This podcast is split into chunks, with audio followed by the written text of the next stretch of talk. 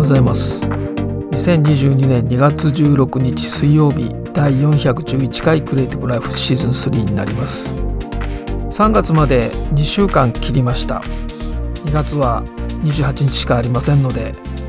えー、早いですよね。いつものパターンですけれども。23日の水曜日が天皇ちゃん誕生日で、えー、祝日になっています。えー、まずビジネスインサイダーの記事で昨日の記事ですけれどもマイクロソフトの複合現実ヘッドセット開発に変化。Windows ベースのホローレンズがクラウドベースへ移行かっていう、えー、有料の記事です。有料の記事なので、えー、さらっとしかお話ししませんけれども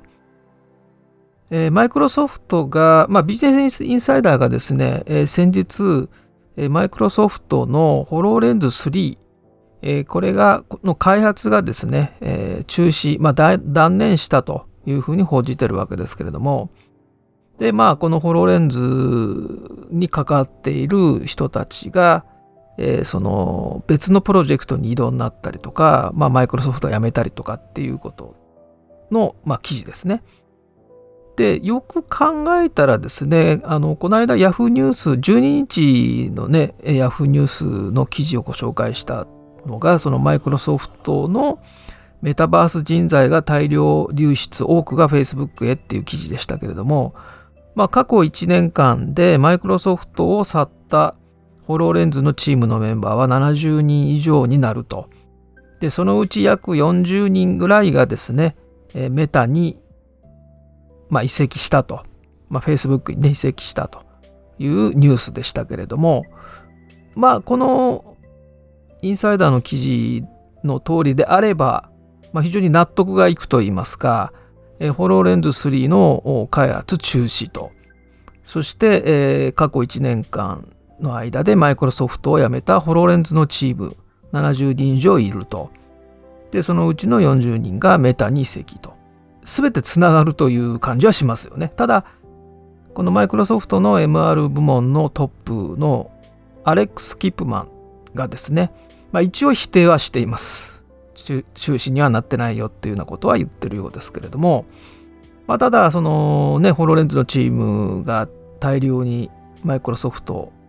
去ってるということは事実のようなので、まあ、そのうち40人ぐらいがですね、Facebook、まあ、メタに行ったということなのでまあそういうことなのかなというね、えー、非常に納得がいくと言いますかまあこれはでもマイクロソフトが公式に言ってるわけじゃないのであくまでもこのメディアが言ってるだけですけれども。で今マイクロソフトはですね米軍との契約で、えー、デラウェアプロジェクトというのをやっていまして、えー、これね結構大きな規模のプロジェクトですね。220億ドル。約2兆5400 5400億円の規模の契約ですね。で、ホローレンズの技術をベースにしたアトラスというハードウェアを開発しています。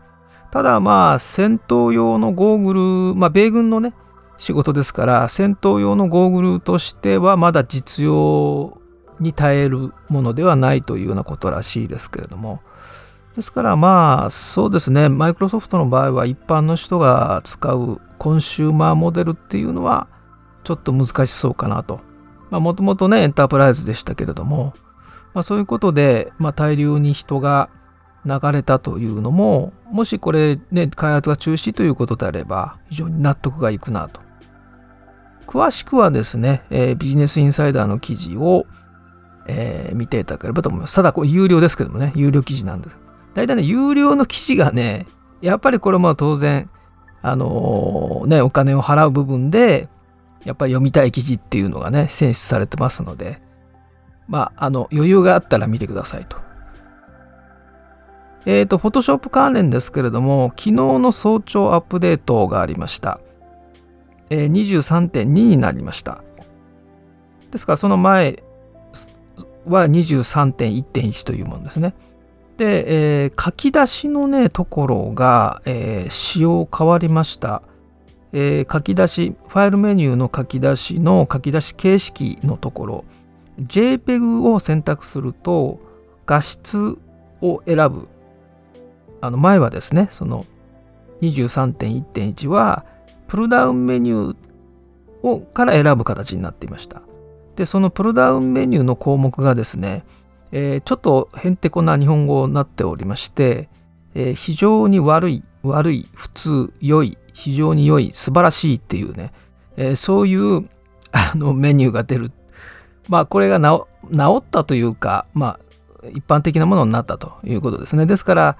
えー、昨日の早朝のアップデート23.2に変えするとですねこの JPEG の画質のところがスライダーバーになりましてで 7, 7段階の数値で指定できると。まあこっちがね一般的ですよね。普通は圧縮率は数値指定するのがでスライダーバーでドラッグして選べると。今まではあのこのね非常に悪いとか素晴らしいとかっていうのを選んでたわけですが、まあ、それはあのちゃんとなりましたということですねでそれとですねこの新しいバージョンでファイルを保存するときにですね、なんか大きなパネルが出るようになったんですね。で、そこには、クラウドドキュメントとして保存するとさらに多くのことができるようになりますというふうに書かれていて、まあ、自分のパソコンに保存する場合とクラウドに保存した時の比較の表が表示されてですねでいかにクラウドで保存する方がメリット高いよということが強調されています。でそれ毎回毎回ねそれ出るんですけどあの保存するたびにねそれが出るんだけども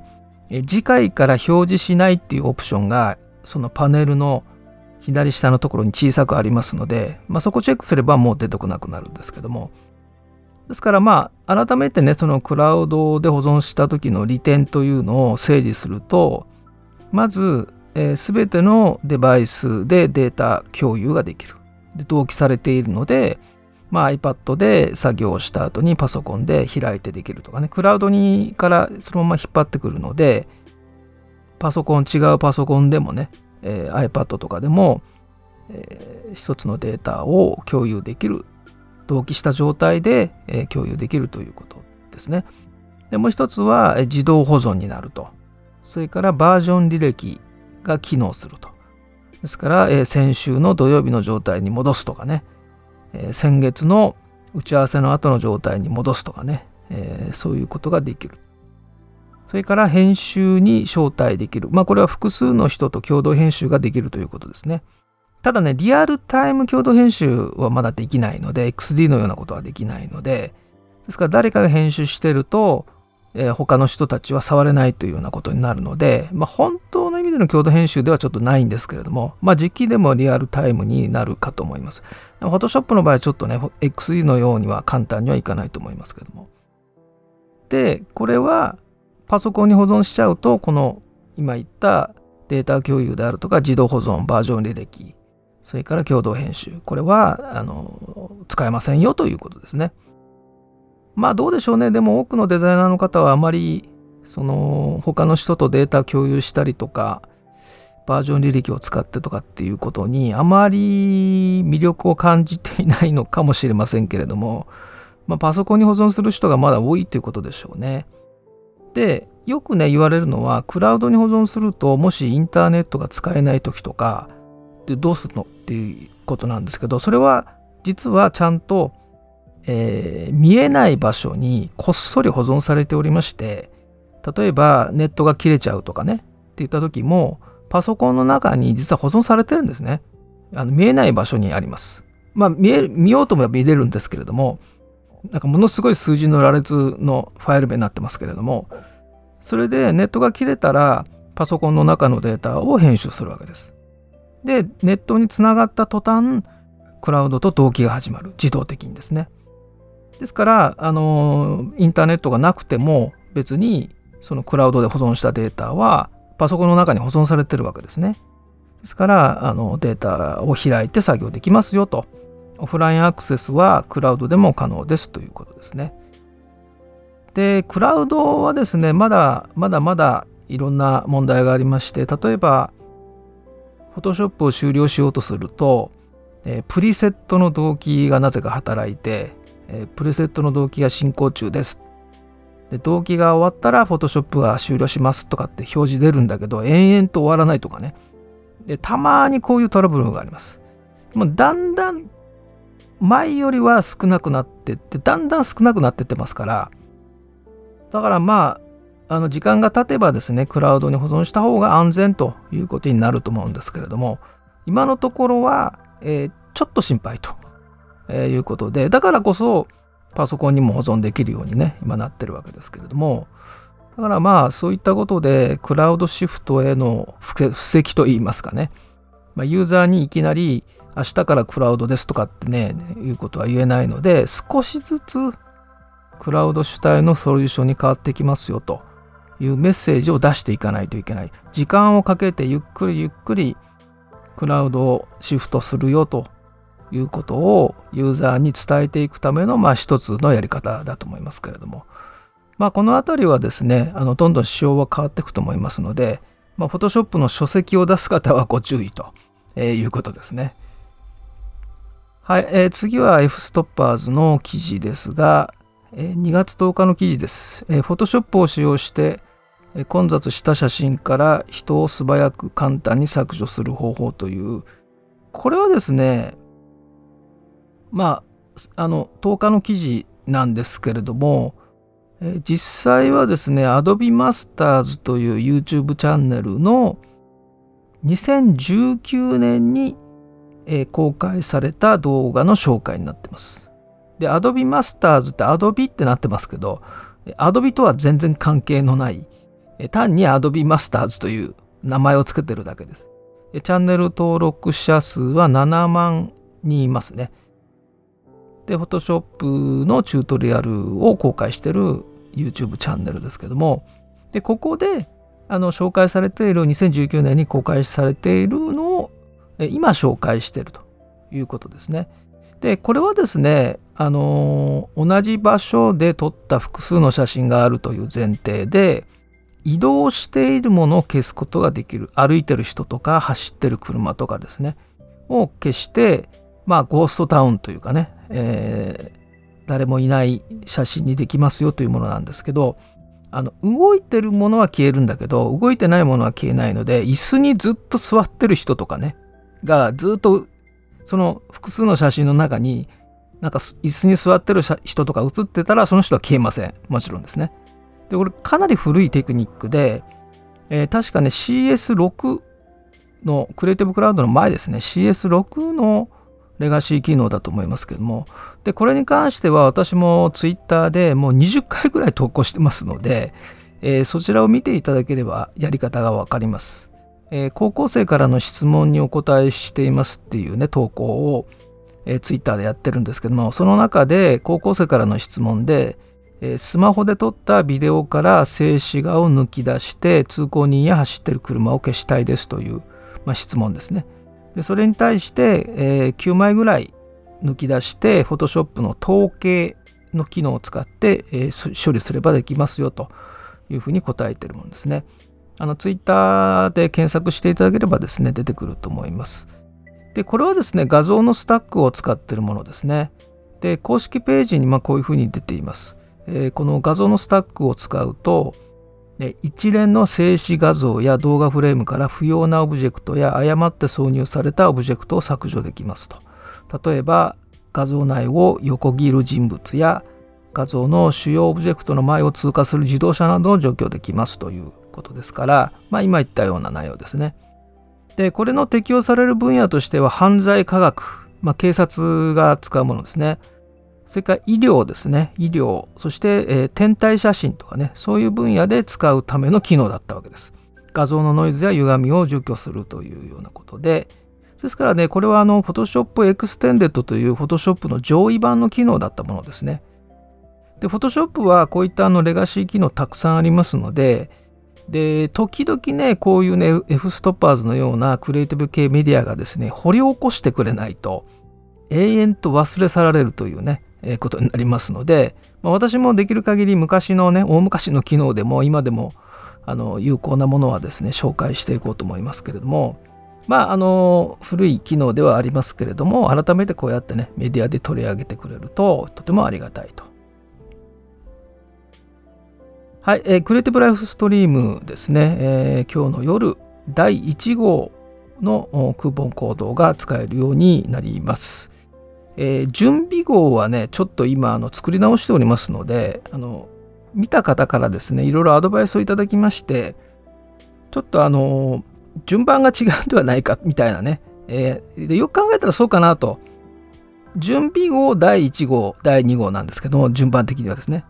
でも第1号が最初で次が準備号みたいな今感じになってるので内容的にですね。でそれで準備号の方をちょっと今作り直しておりますので第1号の方からまずクーポンコードが使えるようになるということでちょっと注意していただきたいのはですね